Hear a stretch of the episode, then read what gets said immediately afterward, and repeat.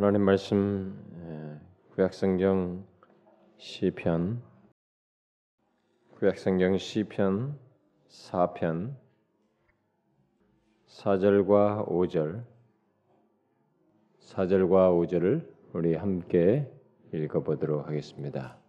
읽겠습니다. 시작. 너희는 떨며 범죄치 말지어다. 자리에 누워 심중에 말하고 잠잠할지어다. 의의 제사를 드리고 여호와를 의뢰할지어다. 여기 4절과 5절에서 어, 우리가 그 앞서서 이미 살폈습니다만은 이 어려운 상황에 자신의 처한 그 곤경에서 일반적으로 이 시편이 그 압살롬에게 쫓기면서 썼다고 보편적으로 말을 하는 것에 따를 때 참 왕에서 어 이렇게 왕위를 누리다가 이렇게 쫓기는 이런 경험 이때 보통 사람들의 심정은 이게 쉽지가 않죠.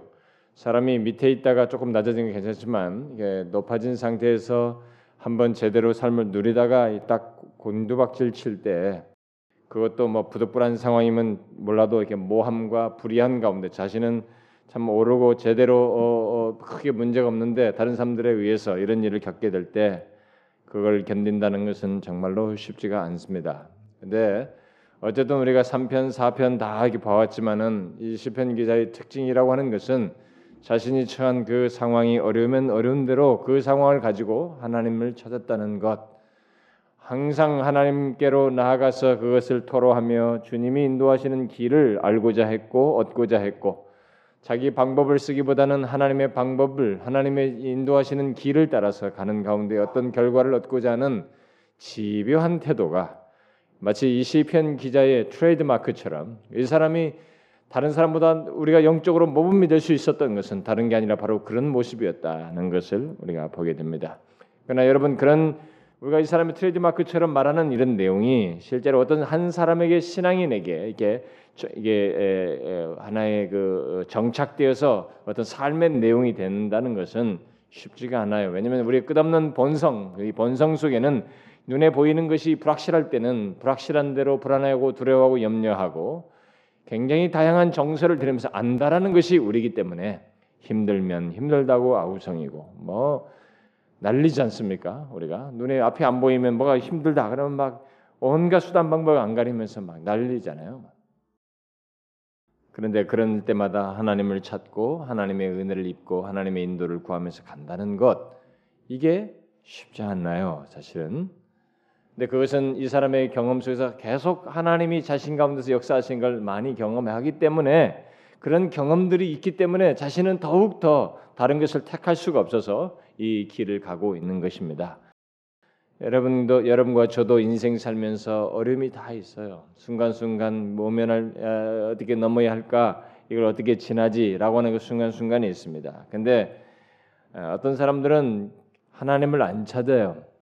어, 자기 수완과 능력에 의존하죠. 좋습니다. 인간은 그렇게 하면서 좌충우돌하면서 어떤 결론이든 어떤 결론에 도달해요. 근데 그 결론이 정말로 자기가 원하는 결론 그 문제가 아니라 옳은 길은 안 가는 것이에요. 옳은 길은 바른 길, 거룩한 길은 안 가는 것입니다. 어떤 때 바른 길, 거룩한 길을 가느냐? 하나님을 찾고 주님의 인도를 따를 때 거룩하고 바른 길을 가게 되는 것입니다. 근데 우리들이 그 그런 태도를 갖는 것이 쉽지가 않은 것을 우리 자신들의 삶에서도 봐요.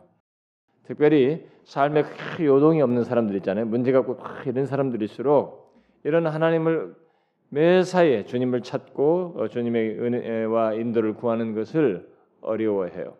그러다 보니까 기도라는 것도 어려울 때 하는 것이다.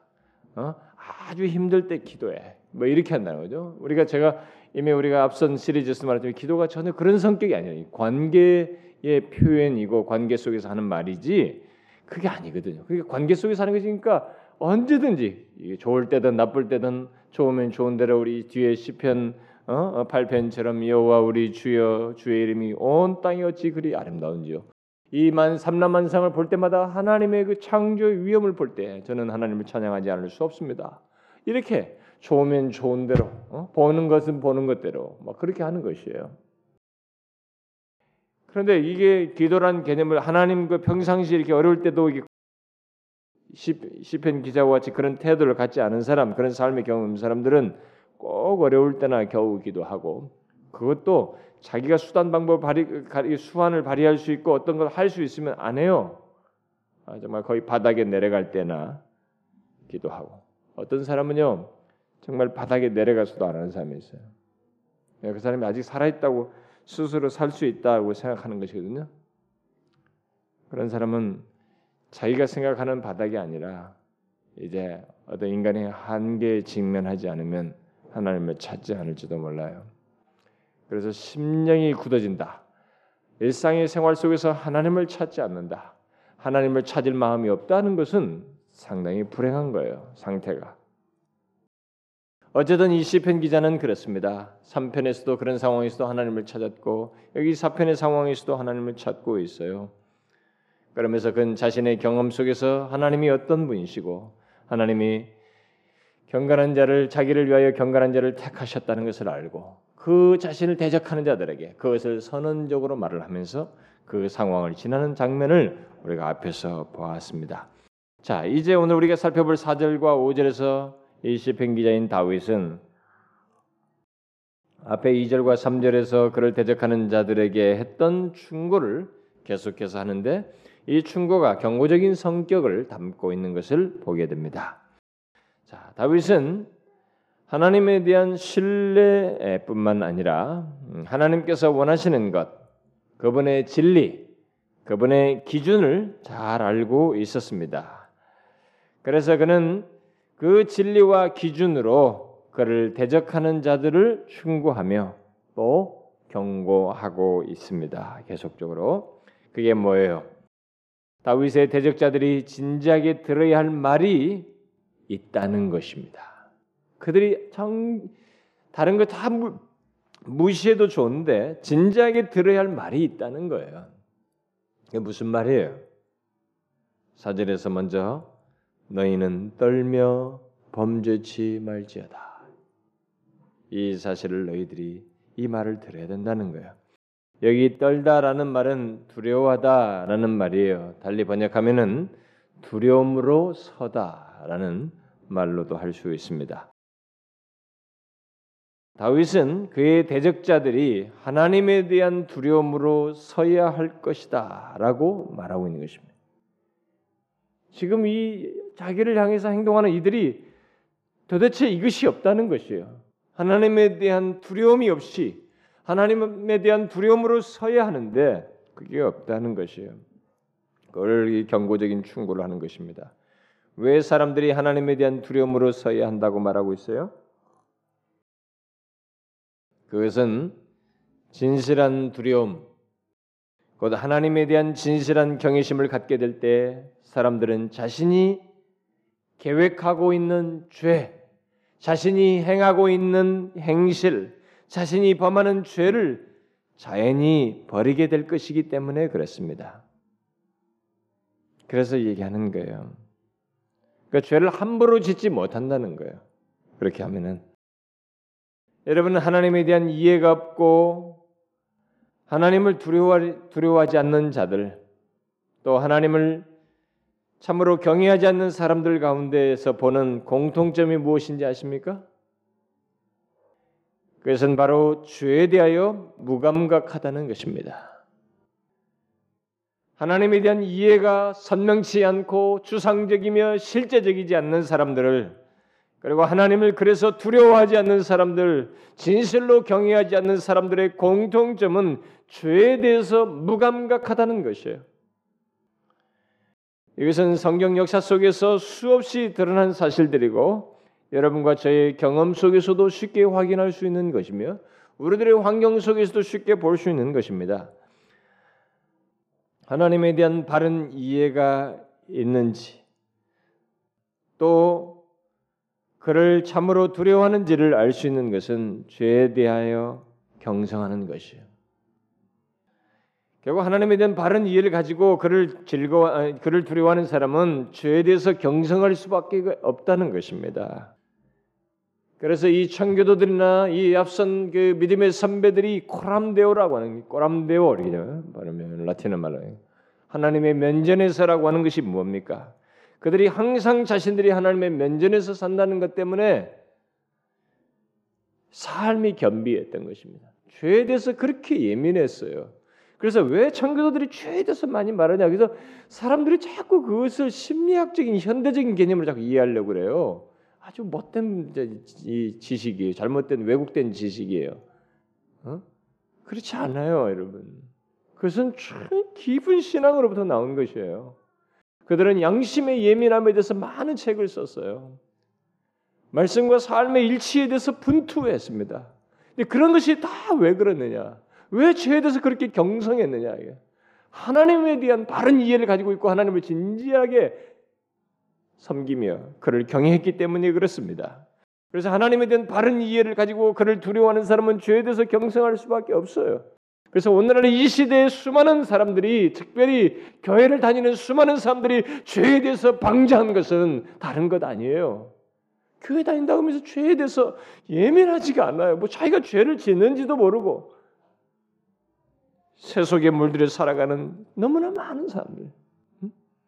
저는 가끔 그런 얘기 들어요. 와, 정말 요즘 뭐 어느 뭐 어디서 신앙력 예수 믿는 사람들이 자기 주변에 있는 사람들이 정말 별로 그렇게 예수 믿지만은 뭐 죄에 대해서라든가 뭐 삶의 진지함에 대해서 이런 것이 그렇게 많지 않아요. 그런 사람 참 조금 소수다. 응? 라고 말하면서 그렇게 하는 사람들을 봐요. 근데 우리가 이거 우리가 웃어 넘길 일이 아닙니다. 왜 오늘날 예수 믿는 사람들이 이렇게 죄에 대해서 둔감하냐 이거예요. 그 이유가 뭐냐는 거예요. 왜 교회를 다니면서 하나님 아버지를 찾고 거룩하신 하나님 전능하신 전지하신 나의 삶의 전반을 알고 계시는 시편 139편 말대로 어디에 자리를 펴든지 그가 우리가 처한 곳을 다 아시는 그 하나님을 말하고 듣고 있으면서도 왜 죄에 대해서 경성함이 없고 그분 앞에서 겸비함이 없느냐는 거예요. 왜 이렇게 말이 경솔하냐는 거예요. 우리들이 행실을 왜 이렇게 방지하냐는 거예요. 왜 그렇습니까? 우선 우리가 하나님에 대한 이해부터가 틀렸고 바르지가 않고 그를 두려워하지 않기 때문에 그렇습니다. 여러분 우리가 같은 공동체 안에서도요. 우리끼리 이렇게 서로 행동할 때 있잖아요.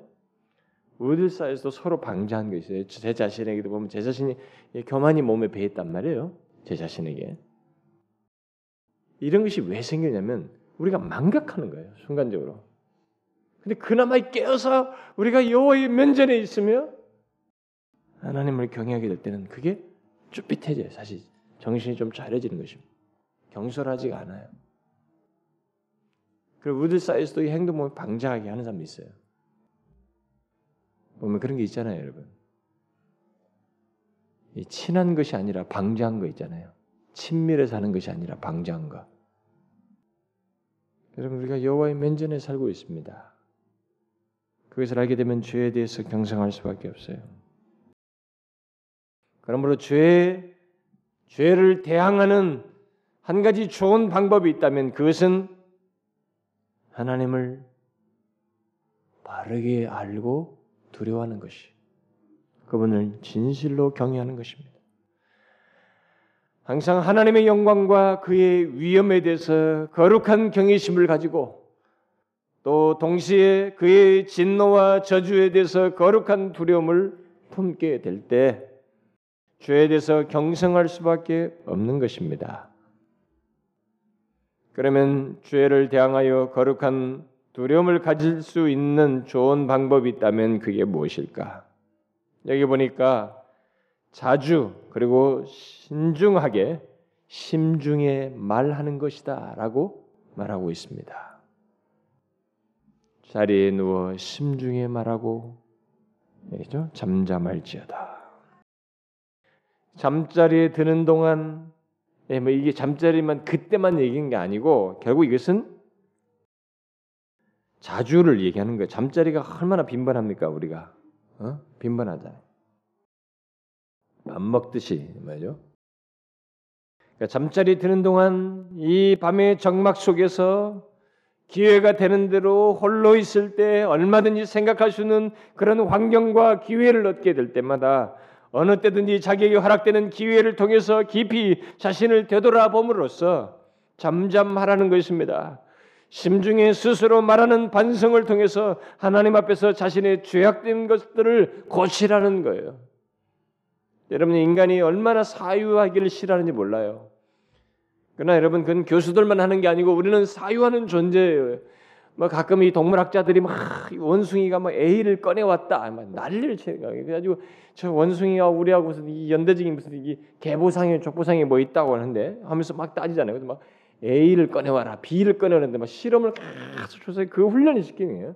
어, 동물이니까 뭐 개도 저기다 던지고 막 물어오라면 훈련시키면 뭐라 하잖아요. 근데 아무래도 이 뇌를 검사해 보니까 이 원숭이가 좀 지능이 높더라 이거야. 음? 그러니까 뭐 A도 꺼내와고 뭐뭘 꺼내고 뭘 하더라 이게. 기구도 사용하고 막 개미를 먹으려고 막 구멍을 뚫어 가지고 기구를 사용해. 이 기구를 사용한다는 것이 이게 짐승으로서는 아주 굉장한 일이다. 가지고 난리를 치는데 그래 봤자요, 여러분. 그래 쭉 들어 그 원숭이 평생 동안 훈련시켜 거기 거기를 못 넘어서는 거예요. 그런데 그걸 가지고 놀라면서 평생 박사를 그걸로 박사 받아가지고 그걸 그냥 온 학계에 내놓으면서 어 그걸 정설로 하고 우리 인간과의 동 원숭이 사이는 아니 뭐 그런 정도 있으면은 어 이왕이면 실험을 원숭이다 실험하지 왜 쥐에다 실험하고 뭐 다른 데 원숭이에다 실험을 더 많이 하지. 예, 혈청학적으로도 안 됩니다. 헌혈이 안 돼요, 여러분. 원숭이 피 갖다 우리 몸에다 꼽으면 다 죽어버려요. 혈청학적으로도 안 맞아요, 여러분. 근데 인간이 저렇게 가설을 세우고 인간들이 자꾸 만들어 놓으니까 이 학자들이 그걸 과학이라는 이름 아래서 해버렸으니까 먹고 살기 위해서는 사실 계속 그러는 거예요. 인간이라고 하는 것에 아주 중요한 것은 사유한다는 거예요. 생각한다는 것입니다. 되게 장조주를 생각한다는 것입니다. 언제든지 우리가 멈추어서 어, 원숭이가 평생 걸쳐서 할 일을 우리는 그냥 하루 만에 다 해버릴 수 있어요. 어? 몇 시간 만에 다그 사유 다 해버릴 수 있어요. 그런 특별한 존재예요, 인간이. 우리는 심중에 스스로 말하는 반성을 함으로써, 음? 그, 그렇게 하게 될 때, 우리는 하나님 앞에서 거룩한 두려움을 가질 수 있고, 그 자신의 죄악된 것을 고칠 수 있다는 것입니다. 근데 사람들이 이걸 안 하려고 그래. 오늘날 사람들 갈수록 더 비주얼 시대가 보고 느끼는 감각의 시대가 되는. 그래서 이 기독교 신앙이라는 것도 다 감각적인 것을 하려고 하는 거예요.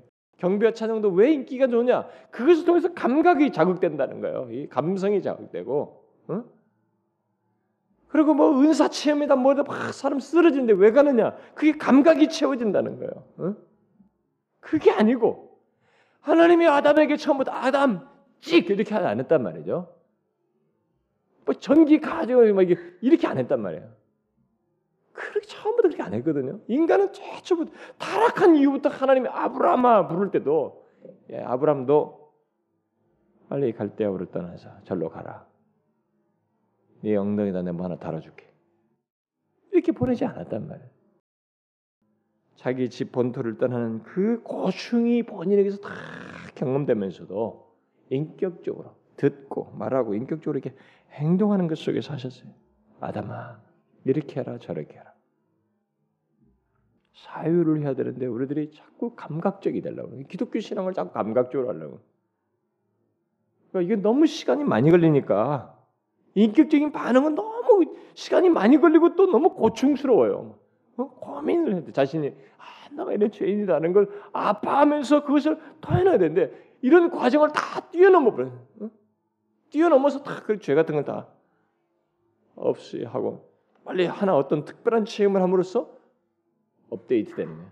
좋은 신자인 것처럼 드러내는 것처럼 여기니까 사람들이 딱 그걸로 점프하는 거예요. 그래서 오늘날 기독교가 이상한 쪽으로 흘러가는 것이 아니라는 것이 여기서도 얘기하잖아요. 그 악인들 하나님 야 단칼에 어떻게 좀 혼내시죠?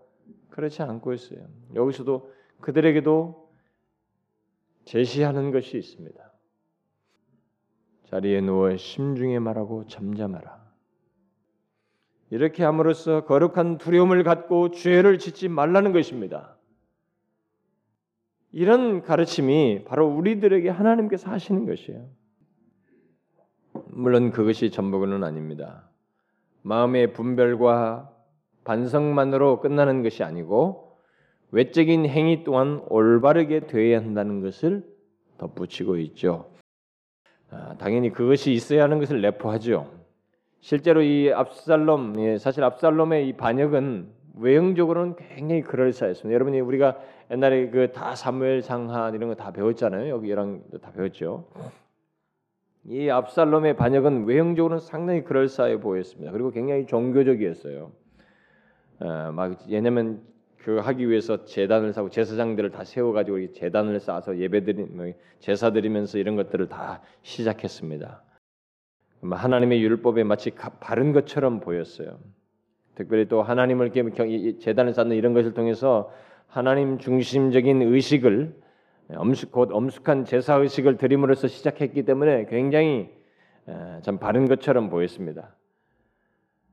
근데 놀라운 사실은 그 가장 거룩한 의식이 되어야 할 제사, 곧 희생 제사를 악의를 가지고 악한 동기를 가지고 자기 뜻을 행하는데 이용하였다는 것이에요. 그래서 하나님의 거룩한 의식을 평가절하시키고 왜곡시키고 이용했습니다. 압살롬이 그랬죠. 그 때문에 다윗은 여기서 의의 제사를 드리라라고 말하는 거예요. 음? 의의 제사를 드리라. 곧 참된 제사를 드리라는 것입니다. 그런 악한 동기와 자기 중심적인 제사를 드리지 말고 참된 제사, 의의 제사를 드리라는 거죠. 참된 제사는 이미 그 제사를 드리는 동기에서부터 선명하게 드러나게 되어 있습니다. 그러니까 여러분과 제가 하나님 앞에 예배할 때 예배가 정말 진실한 예배이냐는 것은 여러분 예배에 나오는 동기에서부터 시작돼요. 뭐 동기가 어떤 사람은 그 토요일부터 시작되기도 하고 이전부터 시작되는데 또 이 자리에 나와서도 그렇고 동기에서부터 시작됩니다. 그게 잠든 제사는 그래서 몸만 와 있는 게 아니에요. 또 자기 개인의 유익보다는 하나님을 의식하는 진지함과 정결함을 갖습니다. 이 참된 제사는 분명히 거기서 자기 자신 개인의 유익보다 하나님을 의식하는 진지함과 정결함이 있어요. 근데 이 압살롬은 그런 게 없었어요. 제사를 드리지만 동기가 지금 자기 중심적이었거든. 자기 목적을 이루기 위해서요. 근데 다윗은 안 그랬습니다. 다윗은 안 그랬어요. 압살롬은 동기와 이 마음의 배경을 무시한 채 희생 제사만을 드렸습니다. 그래서 하나님은 의의 제사, 곧 참된 제사만을 받으신다. 라는 사실을 다윗이 말하고 있는 것이 여기서 그, 그걸 얘기하는 거예요. 다윗은 이것을 잘 알고 있었습니다. 그래서 결국 그의 말은 거룩지 못한 동기나 교활함을 가지고 하나님 앞에 나아가서는 안 된다는 거예요. 무엇보다도 잘못된 행동에 대해서 철저한 회개가 있는 의의 제사를 드리지 않는다면 하나님께서 그 제사를 용납하지 않으신다는 거예요. 그래서 여러분 우리가 하나님 앞에 설 때마다 항상 죄를 자백하면서 은혜를 구하는 심령으로 자비와 긍휼을 귀하는 심령으로 우리가 서는 것입니다. 오늘날 우리들이 예배를 있잖아요. 그런 식의 분위기는 무겁다라고 생각해 사람들이요. 뭔가 죄를 고백한다. 뭐 이런 것은 좀 무겁다는 거예요. 그러면서도 아이러니컬하게 카톨릭으로 가는 사람들이 있어요. 그 예배가 예배답다는 거예요. 뭔가 엄숙해 보인다는 거예요. 그러니까 우리들이 막 양극단의 생각들을 다 가지고 있는 거예요. 사실 다윗은 하나님을 대변하는 말을 여기서 하고 있는 것입니다. 여러분 누가 이런 사실을 부인하겠어요? 음? 의의 제사를 드리지 않는다면 하나님께서 그 제사를 용납하지 않는 것입니다. 우리 인간들의 헛된 동기나 악한 마음을 가지고 행실을 예, 행실이 더러우면서 회개가 없는 제사를 하나님께 드린다면 하나님은 그것을 결코 받지 않는다는 거예요. 여러분 우리가 이사에서 1장 옛날에 강론했잖아요. 이사 1장. 뭐라고 그랬어 하나님이? 질렸다 너희들. 성전 마당만 밟고 응? 왜 왔다 갔다만 하고 내가 너희들이 들은 이 짐승의 피에 질렸다는 거야. 여러분 그걸 하나님은 원치 않아요. 그래서 우리가 정신 바짝 차려야 돼요, 여러분. 예배가 얼마나 우리 삶의 중심성이 가지고 있습니까? 이게 얼마나 큽니까? 여러분 예배 속에서 은혜를 대부분 다 입어요. 그것이 우리의 삶의 큰이 주축도 중심이에요, 여러분. 거기서 하나님을 만나게 되고 하나님의 은혜를 경험하는 거예요. 그런 것입니다. 그러니까 어떤 사람이 신앙생활을 잘못하고 있다라고 하면 그 사람은 벌써 예배가 잘못됐을 것이고 예배 속에서 은혜를 못 받을 것이에요. 그리고 예배 속에서 은혜를 못 받는 중에는 원인은 또 하나님을 거기서 의식하지 않고 하나님을 경외하지 않기 때문일 것입니다. 파고 파고 파고 들어가면은 그게 있어요. 그 사람들 중에 가끔 예수 믿는 중에 보면 예배에 대해서 굉장히 거북스러워요. 힘들어요. 가지고 예배 드린다는 불편하는 거예요. 힘들어요. 그 왜 그렇습니까? 예배를 통해서 우리가 하나님을 만나고 되고 은혜를 입는데 하나님은 악한 마음과 그런 동기를 가지고 예배하는 자를 또 그러면서 회개치도 않고 그냥 예배드린 자 하나님께서 받지 않아요. 그래서 우리는 예배할 때 겸비하고 진실하려고 해요. 다시 한번 물어봐야 돼 자기 자신이. 하나님 제가 주 앞에 섰습니다. 저를 살펴봐 주십시오. 제가 이런 자입니다. 아무리 그것이 지난주와 이번 주에 또 그런 모습이 있어도 여러분은 계속 진실하면 되는 거예요. 아, 내가 이렇게 자주 넘어지고 자루 이런 모습이 계속 있는 것에서 너무 내가 싫습니다. 그래서 아, 이러는 예수 안 믿겠어요. 그게 더 악한 거예요, 여러분 그 사람이. 왜냐하면 자기는 그런 자가 아닐 것이다. 아니어야 맞다고 하다는 아주 교만한 생각을 가지고 있는 거예요. 우리가 인간이라는 걸 생각해야죠, 여러분. 피조물 하나님은 그걸 다 하시고 십자가를 지신 거예요, 여러분. 우리 미래의 죄까지 다 하시고 십자가를 지신 거예요. 그러니 우리가 그런 자인 것을 실토하면서 의의 제사를 드리고자 해야 되는 것이에요. 참된 예배를 드리고자 해야 되는 것입니다. 결국 여기서 다윗은 의의 제사를 드리는 자들이 바로 하나님 여호와를 의뢰하는 자들이라고 하는 사실을 결국 밝혀주고 있습니다. 그래서 여호와를 의뢰하라. 음? 외의 제사를 드리고 여호와를 의뢰할지어다.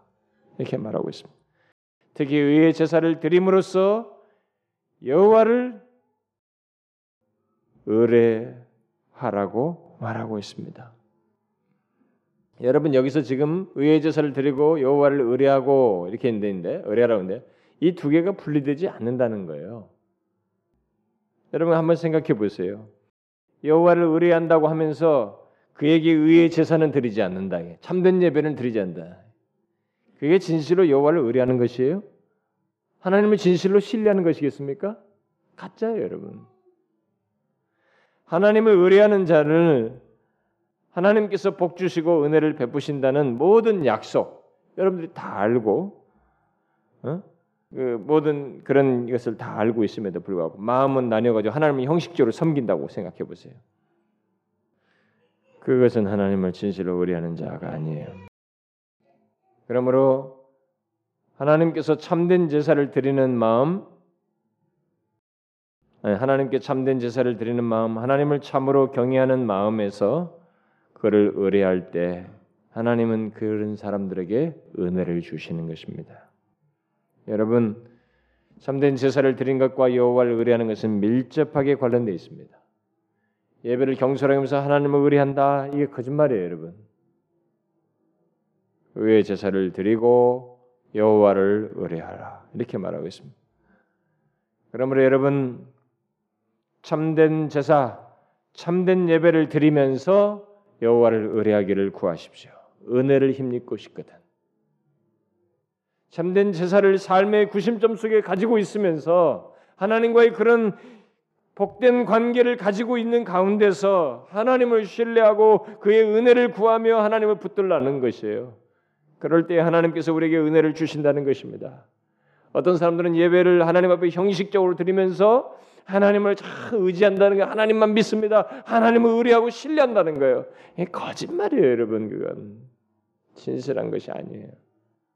은혜를 얻을 수 없어요. 그래서 혹시 여러분들 중에 하나님께 진실로 예배하는 것에 대한 자각이 안 되고 그런 것에 대한 의식도 없고 예배가 형식적이 되고 그러면은 한번 여러분 잘 멈춰 생각해. 여러분 큰 것이 구멍 나 있을 거예요. 여러분의 삶은 큰 구멍이 나 있어요. 그리고 그는 하나님을 진실로 신뢰하며 살지도 않을 것입니다. 시편 기자가 경고적인 권면을 하고 있는 것을 우리가 잘 들어야 됩니다. 너희는 떨며 범죄치 말지어다. 하나님이 어떤 분신지를 알고 알므로써 떨며 범죄치 말지어다. 그리고 항상 자리에 누워 심중에 말하고 잠잠할지어다. 신중하게 자신을 되돌아봄으로써 잠잠하라는 것입니다. 그리고 의의 제사를 드리고 여호와를 의뢰할지어다. 우리를 향한 변치 않는 이런 진리를 귀담아 듣고 여러분 자신의 삶의 이런 흐트러짐 같은 것을 잘 바로 잡으십시오. 벌써 여러분들이 우리 교회에서 제가 예배에 대한 거라든가 이런 것은 얼마나 많이 말했습니까? 그러나 우리는 또 들을 필요가 있을 만큼 흐트러져요. 무너집니다. 예배가 싫어지거든 여러분은 무던히 자기 자신을 쳐서 복종시켜야 할 것입니다. 그 사람은 분명히 모든 것을 잃고 있을 거예요. 하나님을 의뢰한다고 해도 의뢰가 되지 않고 의뢰하는 것도 거짓말이 되고 있을 것입니다. 잊지 마십시오. 의의 제사를 드리고 참된 예배를 드리고 여호와를 의뢰하라는 것입니다. 기도합시다. 하나님 아버지, 참 우리들이 놓치고 있는 것들을 다시 생각하며 떨며 곧 두려움을 가지고 경외심을 가지고 하나님 앞에 서며 우리들을 살펴 죄에서 돌이킬 것을 권면하는 이런 말들을 잘 귀담아 듣고 우리가 너무 방자하게 하나님 의식하지 않고 죄에 둔감한 채 사는 이가 없도록 주님이여 정령 주의 백성이요 하나님의 면전에 사는 자이거든 죄를 경계하며 분명히 죄에 대한 경각심을 가지고 사는 것이 있어야 할 것이고 하나님을 예배하는 것이 우리의 삶의 중심에 있어야 하며 그것은 정말 의의 예배가 되고 진실한 참된 예배가 되어야 할 것인데 우리가 그러하기를 원합니다. 예배가 너무 익숙한 나머지 참된 예배를 드리지 못하는 어리석은 자가 되지 않게 하옵소서. 오히려 빈번하고 익숙할수록 더욱 더 참되고 진실하고 더 깊이 있는 예배를 드릴 수 있도록 우리를 인도하여 주옵소서.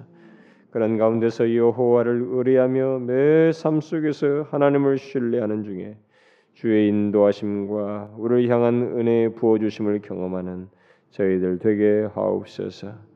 예수 그리스도의 이름으로 기도하옵나이다. 아멘.